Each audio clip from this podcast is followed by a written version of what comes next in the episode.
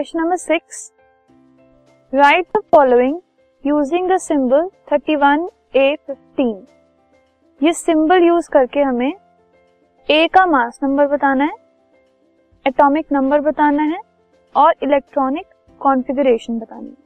सो so, ये symbol इस form में है ए जेड एक्स ठीक है?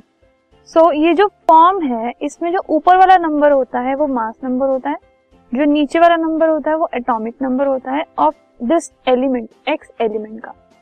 इस केस में 31 टीन ए तो ऊपर वाला नंबर होता है मास नंबर ऊपर है यहाँ पे 31 सो मास नंबर इज़ 31 नीचे वाला नंबर इज़ एटॉमिक नंबर मतलब 15 सो so, जब हम इलेक्ट्रॉनिक कॉन्फ़िगरेशन लिखते हैं वो हम नंबर ऑफ़ इलेक्ट्रॉन से लिखते हैं।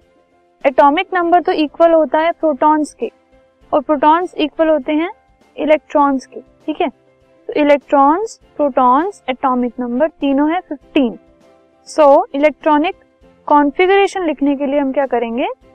के एल एम तीन शेल्स में, सबसे पहले के में टू इलेक्ट्रॉन्स एल में एट और एम में बचे हुए five electrons so this is the electronic configuration of the element this podcast is brought you by Hubhopper शिक्षा अभियान अगर आपको ये पॉडकास्ट पसंद आया तो प्लीज़ लाइक शेयर और सब्सक्राइब करें और वीडियो क्लासेस के लिए शिक्षा अभियान के यूट्यूब चैनल पर जाएँ।